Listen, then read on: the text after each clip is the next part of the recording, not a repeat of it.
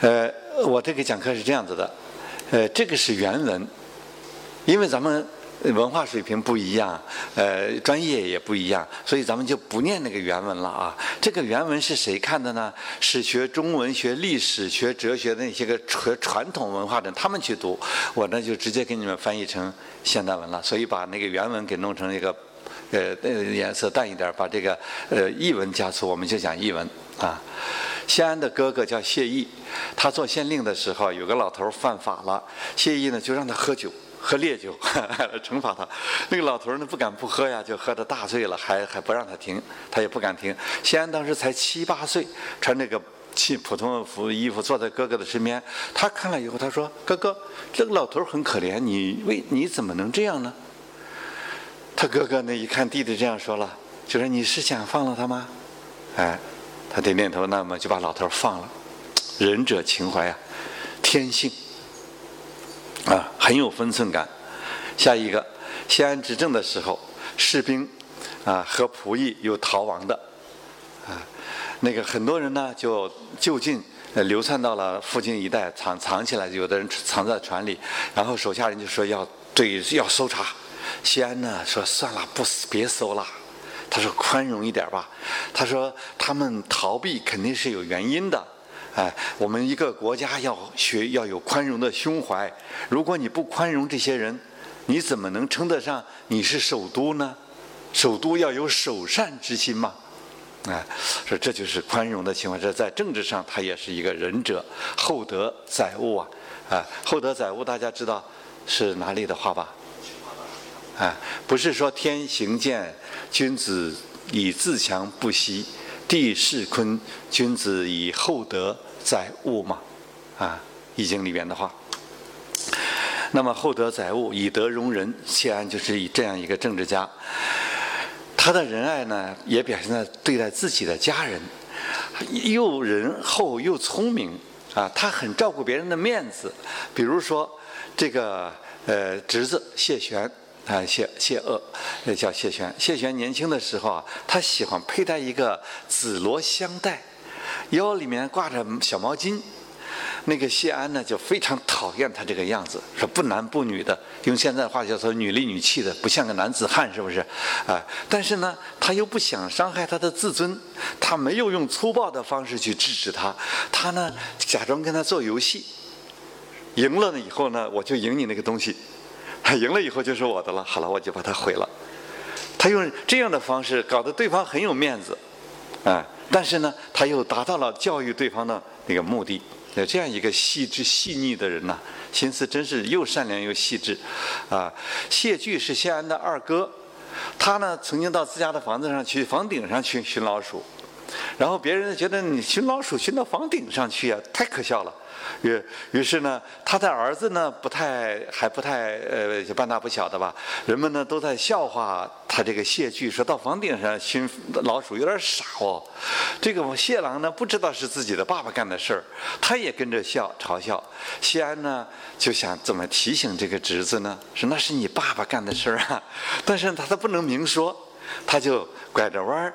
呃，找个机会说，他说：“哎呀，这社会上的很多人呐，他们不太懂事，他们用一件小小破事就来诋毁中郎，中郎先生吧，啊，呃，而且呢，在诋毁他的时候呢，还说是我和我哥哥一起干的，啊，哎，他就用这种方式告诉那个孩子说，那是你爸爸干的，你别再跟着起哄了。”用这种方式，那么谢朗一听就懂了，说：“哦，原来是自己爸爸干的。”谢谢安呢，为了让他面子上好好过呢，还说我也跟着他一起干的，啊，就是照顾他的自尊心，啊。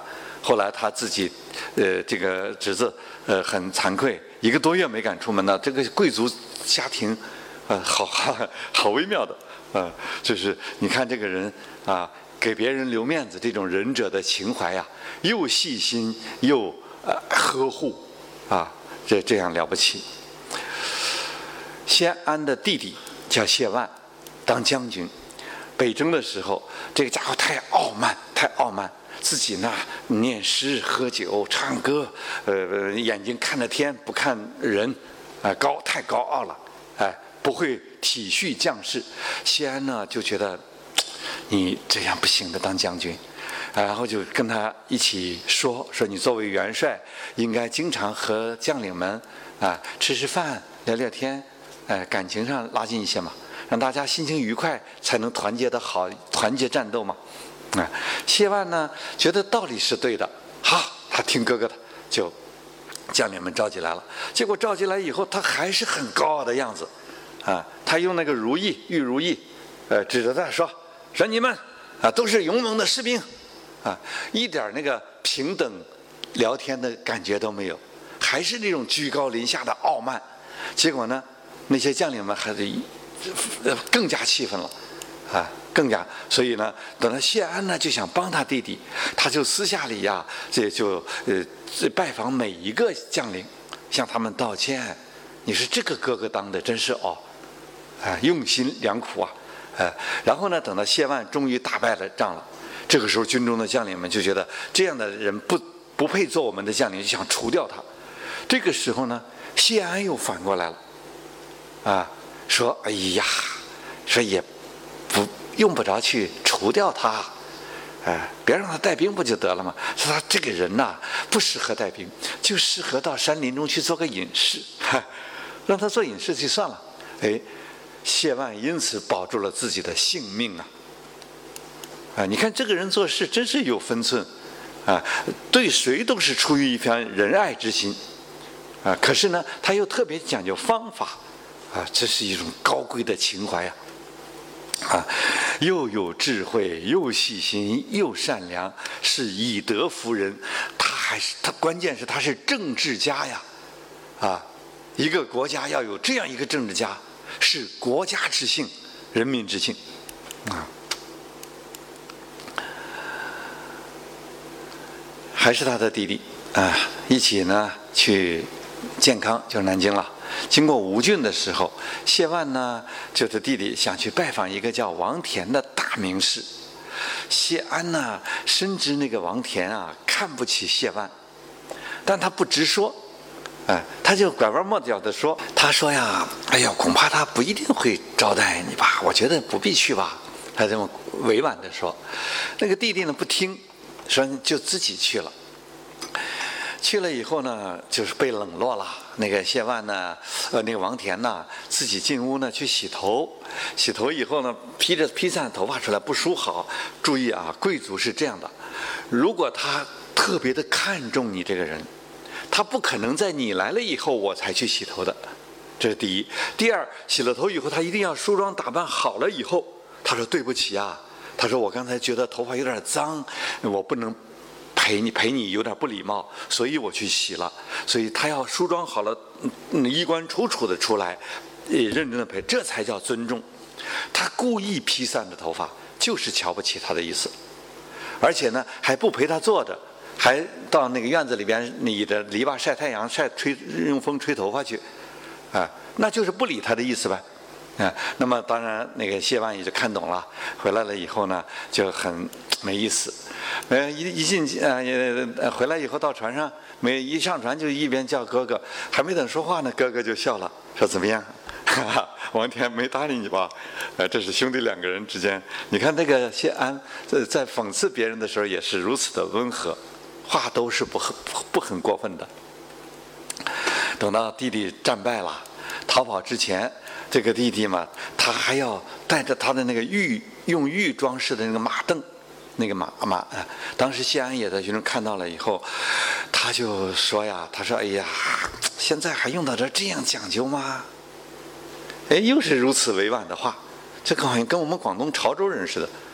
啊，潮州人说话就是，我觉得就很委婉。我记得我们大大学里边，我的同事里边，凡是潮州人，没有一个说话是直来直去的。嗯，啊，全都是他们学问做得好，啊，为人也挺好，但是呢，就是说话特别的委婉，啊，他心里有十句话，他只说半句，让你去猜，他就提起那么一个头绪来，让你去猜。谢安也是这样的，他就提起一个头绪来，哎，让你去想就得了。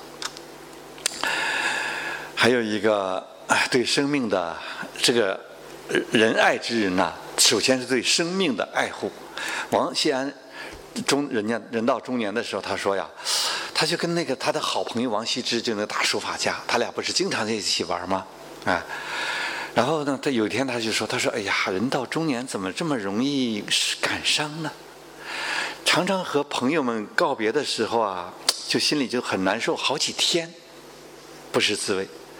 那个王羲之就说：“是哦。”他说：“我也这几年也是会这样的，所以有的时候呢，我想要借别的事儿来消遣一下，听听音乐呀，啊，可是呢又不敢流露出来，他说怕流露出来以后影响了孩子们、儿女们的快乐的心情。哎呦，你说这两个当爸爸的人，真是。”嗯，首先，王羲之和谢安是有心有灵犀，共同有共同的人生，人到中年的那种伤感。这个呢，后来我们写论文的时候，我们就把它写到魏晋时候的中年感伤。啊，我都写过论文。啊，我写辛弃疾的词的论文的时候，有一个小标题，就叫“中年感伤”。而辛弃疾的中年感伤，直接就是从谢安那里来的。他用的典故就是谢安的典故，啊，感伤什么呢？感伤是因为对生命的珍惜和热爱。啊，怎么这么快就老了呢？生命太短暂了，这这是他的最深刻的含义。那个谢安的侄女谢道韫，就是王羲之的儿媳妇。那么谢安和王羲之呢是。书法上的好朋友，又是人生的各方面的好朋友，有共同的呃这个有很有呃共同的语言啊。那么王羲之他也是啊，也是也是有同样的情怀。可是呢，他们都照顾孩子、年轻人，说希望让他们快乐的生活。所以我呢觉得他们这就叫悲悯之心和仁者情怀。我把它概括为这八个字啊。悲悯之心和仁者情怀，这对全人类来说都太重要了。哎，人类要互相爱护啊！哎，所以有的时候觉得政治家好讨厌哦。哎，你说那个美国政府，哎，非得要和我们中国把我们中国当做这个对手，哎，跟我们。你可以合作嘛，是不是？啊，当然，事实上还有美国也有另另一方面，一百多年来，美国对中国还是有太多太多的支持了，是吧？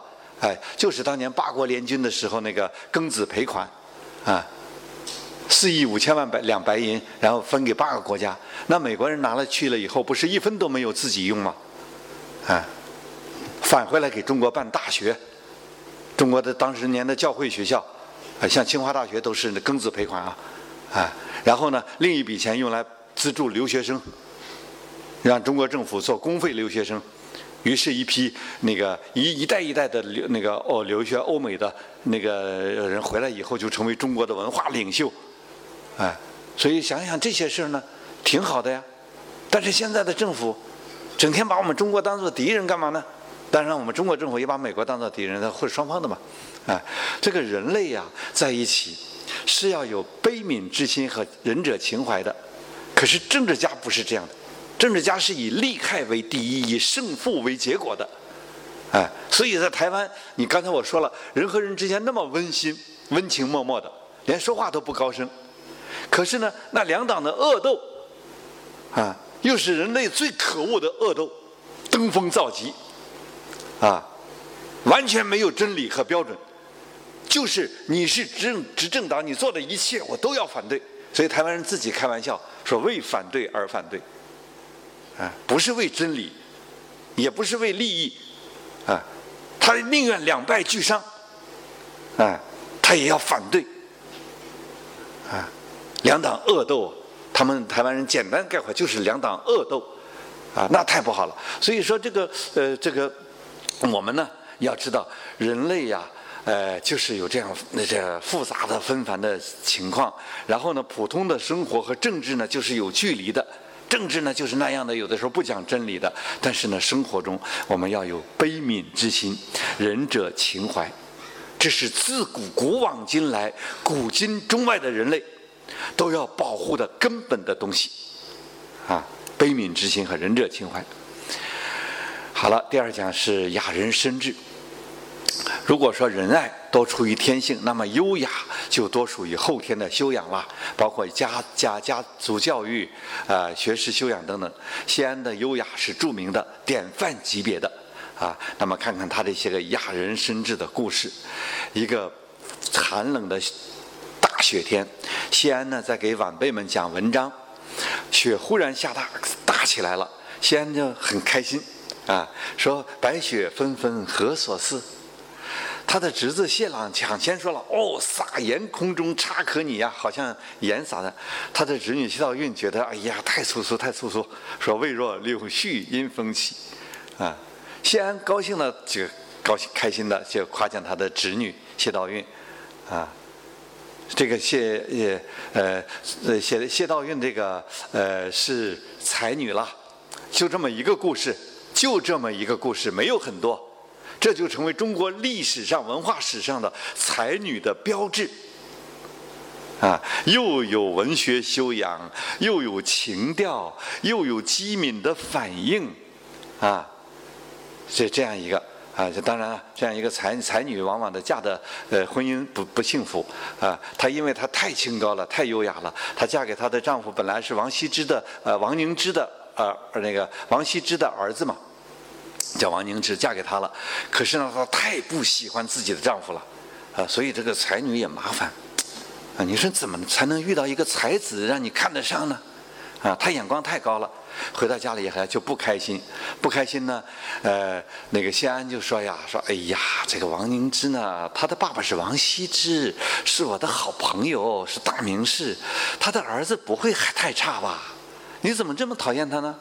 谢道韫说：“哎呀，叔叔你不知道，你说我整天生活在咱们谢家，叔叔辈就你们这一辈人，有你有谢尚、谢巨，啊，这些个叔辈们，这叔父让我敬重，啊，然后呢，我的平辈人中又有谢韶、谢朗、谢玄、谢渊，说哪一个不是优雅的人呐？说你看看那个王凝之，天地间怎么有这样一个人呢？他也没说那王凝之怎么样，总之。”啊，现在女性们听了这个话，她心里会有四个字，叫做遇人不淑啊，哈，是不是？这个王呃呃，这个谢道韫，他是有一种深深的遇人不淑的那种委屈的感觉，说我怎么这么倒霉？嗯，但是你想，他现在也没有记载说王凝之到底有多不好，啊，总之这个人好不好，夫妻之间，呃，不一定是真的好不好，就是他看不上他。哎，不对眼镜，哎，呃，当然了，我们可以从逻辑上说，是这个谢道韫太有才了，他对自己的婚姻的期望值太高了，哎，所以他看不上王凝之。呃，后来的是文学作品中一说到谢女，就是才女的意思，啊，所以有的时候古古代的诗词唐宋时候，呃，夸奖一个女性，甚至夸奖女性的妻子和她的女儿，就是说是谢呃谢家女，啊，那个西安的呃孩子们呃子侄辈在一起，他又辅导他们读书。他说《诗经》里边的啊毛诗做的注释，哪一句最好呢？谢玄呐，后来大将军谢玄就打败前秦的军队那个谢玄呐，啊谢玄说：“昔我往矣，杨柳依依。”今我来此，浴血霏霏。说起《诗经》来，谁都是喜欢这几句。还有什么“蒹葭苍苍，白露为霜”，是不是？我们呃不不会背很多，但是这两段我们是会背的，是吧？哎，谢公啊，谢灵他谢谢安，他不是认为这几句不好，可是他此时他有一个智慧，他偏偏说了几句你们都没读过的。哎，他说：“我觉得这几句挺好啊，‘须磨定命，远游陈告’啊。”他说：“我觉得这一句很有雅人深志。雅人深志，我这个题目就从他这句话里来的。啊，是雅雅人，就是一个呃优雅的人；呃，深志呢，就是有很深远的啊那个思想啊、志向啊等等的，那就心灵中有远方。那么。”解释起来，我给大家解释一下，柳絮因风起的这个呃呃呃，这个说柳絮因风微弱，柳絮因风起的侄女谢安是喜上的，喜欢的。那么他一定也喜欢杨柳依依，雨雪霏霏这样的句子。可是他此时为什么弄来一个这么偏远的这个这两句话呢？啊，他的话原原话的意思就是啊，人呢要有远大的一个为国家。做事的人要有远大的宏伟的谋略，啊，好了，呃，把远大宏伟，这郑玄汉代大学问家郑玄解释的，说是把远大宏伟的治国方略传达到全国乃至邻近的邦国城乡，这两句诗就是远游陈告嘛，远大的谋略要告昭告四方。啊，谢安告诉孩子们、谢家子弟们说这两句好，啊，他的用意深长啊，他是给孩子们各种启发，说读书不能只读人人都知道的那个名句，我们谢家子弟还要读得更深一些，啊，要读懂得更多一些，啊，不仅要修养文采雅趣，还要修养经邦治国的才能啊。哎，你看这个教育，这个前辈教育孩子们，太有远见，卓识了，用心良苦啊，既高明又深微，啊，有了这样的前辈，晚辈们才可能所谓幼承庭训，享受优良的家风家教，所以谢家子弟也就成了中国传统文化中的优质的典范，啊，所谓芝兰玉树谢家子弟啊，这个典故。就是从这里来的。有一次，谢安问自己孩子们说：“小孩子们，你们，嗯，跟我有什么相干呢？啊，为什么我们长辈总希望你们有出息呢？说起来，你们是你们，我们是我们嘛，各自都在生活嘛。好了，他就提出为什么我们对你们这么严格要求，这这么用心，这么辛苦的教育你们，为什么？孩子们。”没人回答。后来谢玄就这个最聪明的谢玄，他后来当了大将军了。他就说，他他想了想，他就试探着说：“ 他说，哎呀，就好像芝兰玉树，人们主人呢总希望它生长在自己的家园家的庭院里，是不是啊？哎，才说的有点沾边，有点对，就是希望自己的呃后辈们一代比一代好嘛，高贵、优雅啊，有文化、有志向。”前辈对晚辈的影响啊，往往不只是在言传，更在于身教。自身的存在方式和内涵呢，就是对孩子们最好的示范。谢安就是这样的一个典范。他仁爱厚道，聪明机智，学识渊博，多才多艺，优雅大度，善于和别人相处，一生都享有很好的口碑。很少有人说谢安的坏话。啊，是这样一个人，比如说，西安少年的时候，他向一个叫阮玉的学者请请教《白马论》，他读不懂，阮玉呢就把自己解释《白马论》的文章给他看，西安还是不太能理解，就一遍一遍的问他这个，问他那个，问的那小孩子问人可烦人了，结果那个这个阮玉啊，事后。感慨，他说：“这孩子啊，了不起！他不仅能读，能谈《白马论》啊，说，呃，能谈《白马论》的人难得，就是要求想了解《白马论》的人也不多呀。而谢安是这样子，呃，认真的需要弄懂每一个问题，太了不起了。就谢安还是小孩的时候读书的这么一个细节，啊，就让人让前辈。”如此，那天我接哎孙子从幼儿园，他手里摁着这里，那个带着几个奖品，就摁着一个。我说那个东西你总摁着它干什么？他说这个是我从地上捡的。那因为捡的那个胶不太那么粘了，所以他怕它掉了。后来我把它寄到他的那个那个浴室里边了，我亲手寄的。啊，我吃饭的时候告诉他妈妈，我说他的这种对荣誉的如此的这个重视啊。这是一种高贵的情怀，哎，要保护它，哎，所以他奶奶为此专门买了一个，从网上订了个大册子，厚厚的，哎，也每天他得回来那个那个什么大拇指啊，什么什么小帖子，他都给他粘上。要是有些个特殊的，呃，还还记上几句。其中我就亲手把那个他的呃呃爱护荣誉这这件事儿，别的小孩子拿了就扔了，他还把它捡起来，贴在自己这里，手里摁着，一路上就这么摁着回家的，啊，就这样，是是要培养他这种荣誉感。人呢没有荣誉感，荣誉感就是羞耻之心嘛，啊，这样，所以这个培养孩子，这个这个事太微妙了。那个谢安未成年的时候去拜访一个王蒙，和他谈。谢安走后啊，这个王修就问他爸爸说：“刚才那个呃少年啊，呃和你比如何？说你们两个不是谈了半天话吗？说跟你比如何？”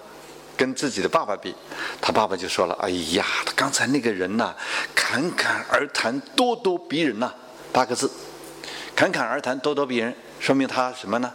才思敏捷，呃，叫叫什么？反正总之才华横溢啊，就这个。看来小时候的西安给人的印象就是这样的。桓玄有一次就是桓温的侄呃侄子，嗯，那是谢安的晚辈了。桓玄问刘瑾说：“我。”比谢安如何？谢安不是大名士吗？是我爸爸的好朋友。那我跟他相比如何？那个姓刘的朋友就回答说：“您是高明的，谢安那是深邃的。”嘿，这回答挺好玩哈。嗯，两个人都赞美了，但是不一样。有一个叫王公的人评论谢安，说他厚重深邃。啊，他比较着说的，他说王明蒙这个人呢清虚，刘演这个人呢俊逸，谢公这个人呢圆融。啊，这些个词儿，你都得去体会了，不能解释了。第三个，事件卓越，谢安是一位学识渊博、事件卓越的人。他和知道林。呃，许寻都是好朋友。那么西安他们几个人呢？有天在王蒙的家里聚会，西安呢环顾周围的各位，说：“今天我们都是有学问的名士聚会了，光阴那个易逝啊，说聚会难得，大家畅所欲言吧。今天我们谈的话题是庄子，啊，原来是那个时候的贵族的读书会，啊，现在我们大学里也有读书会。”有的时候，博士导师们把自己的博士们叫来，哎，所以读读读庄子，呃，读《世说新语》，读《论语》，呃，读我们那个吴承约教授讲《论论语》，一个学期每星期一次课，呃，就是就是那个认真的去读《论语》的一条一条的，每句都要读懂，啊，结果呢，本科生、博士生给博士生开的课，硕士生也来了，进修老师也来了。啊，有时候本科生也来了，小教室不够了，换成大教室，读书会，读书会，啊，这里就是个读书会。说庄子找到渔父这一篇，西安呢定好了题目，让大家各自呃来说自己的见解。知道林呢说了七百多句，讲的精致优美啊，那表现出他的才思文辞都非凡，大家呢纷纷赞扬。然后呢，所有的人都说完了，西安说：“诸位说完了吗？”哎，然后呢，我呢说一说，他就就几个问看似简单的问题，谈自己的见解，讲了一万多字哦，哎，万余言的宣讲，别人服了，他种才智超凡，俊雅飘逸，达到了他人难以企及的境界，再加上他寓意深远，怡然自得，众人无不心满意足。指导林对谢公说：“哎呀，注意。”这里说写这个《世说新语》写的真好，他前面说知道林讲话精致优美，才思文辞非凡，是不是？这里呢，这个刘义庆注意啊，写这个句子的人太巧妙了。这里是用让知道林出场说，您直一语中的，直奔佳境，实在是太妙了。就让座中那个最好的人说。您太好了，嗯，是是这样一个写笔法，有天分又有修养，这样的人呢也善于理解别人，知人就是理解别人。东汉后期啊，有一种风气叫做点评评点，叫月旦评评点，这个呃点评者啊，是谁呢？是汝南人，姓许名绍，兄弟两个人。这两个人呢，又是贵族了，又聪明，读书又多，然后又高傲。然后呢，他们来主持这个评点活动，一个月评点一次，这个人物。这这几句诗，这幅字或者画，来评点，啊，这个评点的活动呢比较正规，一个月举行一次，由许绍兄弟来主持，几个大名士来评点，然后呢，如果是被评点的对象，呃，得到了好评，五星级的，好，那一下子就出名了，啊，如果是得了差评，那就一败涂地了，啊。这样的，那么这个月旦评这是一种风气，那个时候啊的这个呃社会呃那个什么呃传播方式没有我们现在这么发达。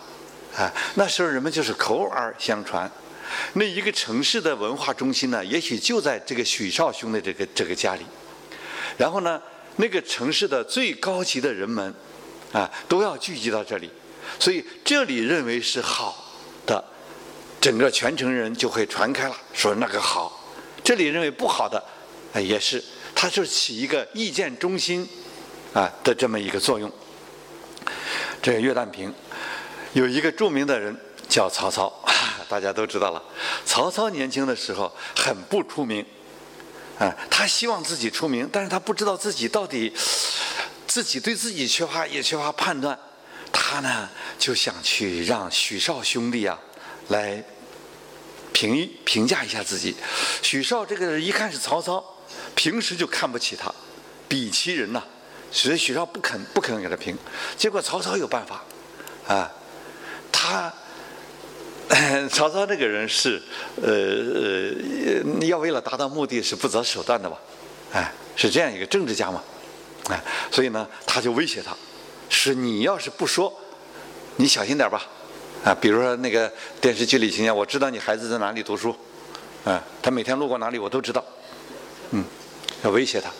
许绍呢后来想了想，这个人也得罪不起，好了，干脆给他两句评呢，就一句，啊，说你呀，你这个人是清平之奸贼，乱世之英雄。曹操大悦而去啊，太高兴了，啊，奸贼 是个骂人的话。是个很不好的话，但是是谁都有资格做奸贼的吗？啊，二十四史里边的奸贼，啊，那往往也都是才华横溢的，啊，也都是一代天才的，啊，像宋代的蔡京，那书法文学，啊，人聪明的不得了，秦桧，啊，都是，所以奸贼也不是没有本事的，啊，曹操看重的是奸贼，他不怕。有本事就行，嗯，然后呢，英雄这两个字他当然喜欢了，啊，现在我们想了想，这个评价挺对的哦，曹操真是英雄啊，啊，当然呢，有的时候也确实是政治家们有有时候也也有的奸贼的这个素质，嗯，那么这是当时这个一个社会的一个风气，这个风气流行了几百年，所以呢，《世说新语》里。把谢安这个人对别人的评点给一一的记录下来，啊，那谢安对别人的评点，通常来说，谢安都是说好话的。谢安这个人不太说别人的，呃，不太不好。说别人不好的时候，他很委婉；但他说别人好的时候呢，他不是很保留的。当然，他说的很优雅。我们下面来看几则他怎样评论别人的，看他怎么样评论别人。你就能知道他自己谢安是个什么样的，有什么样的见识，什么样情怀，什么样的心胸的人。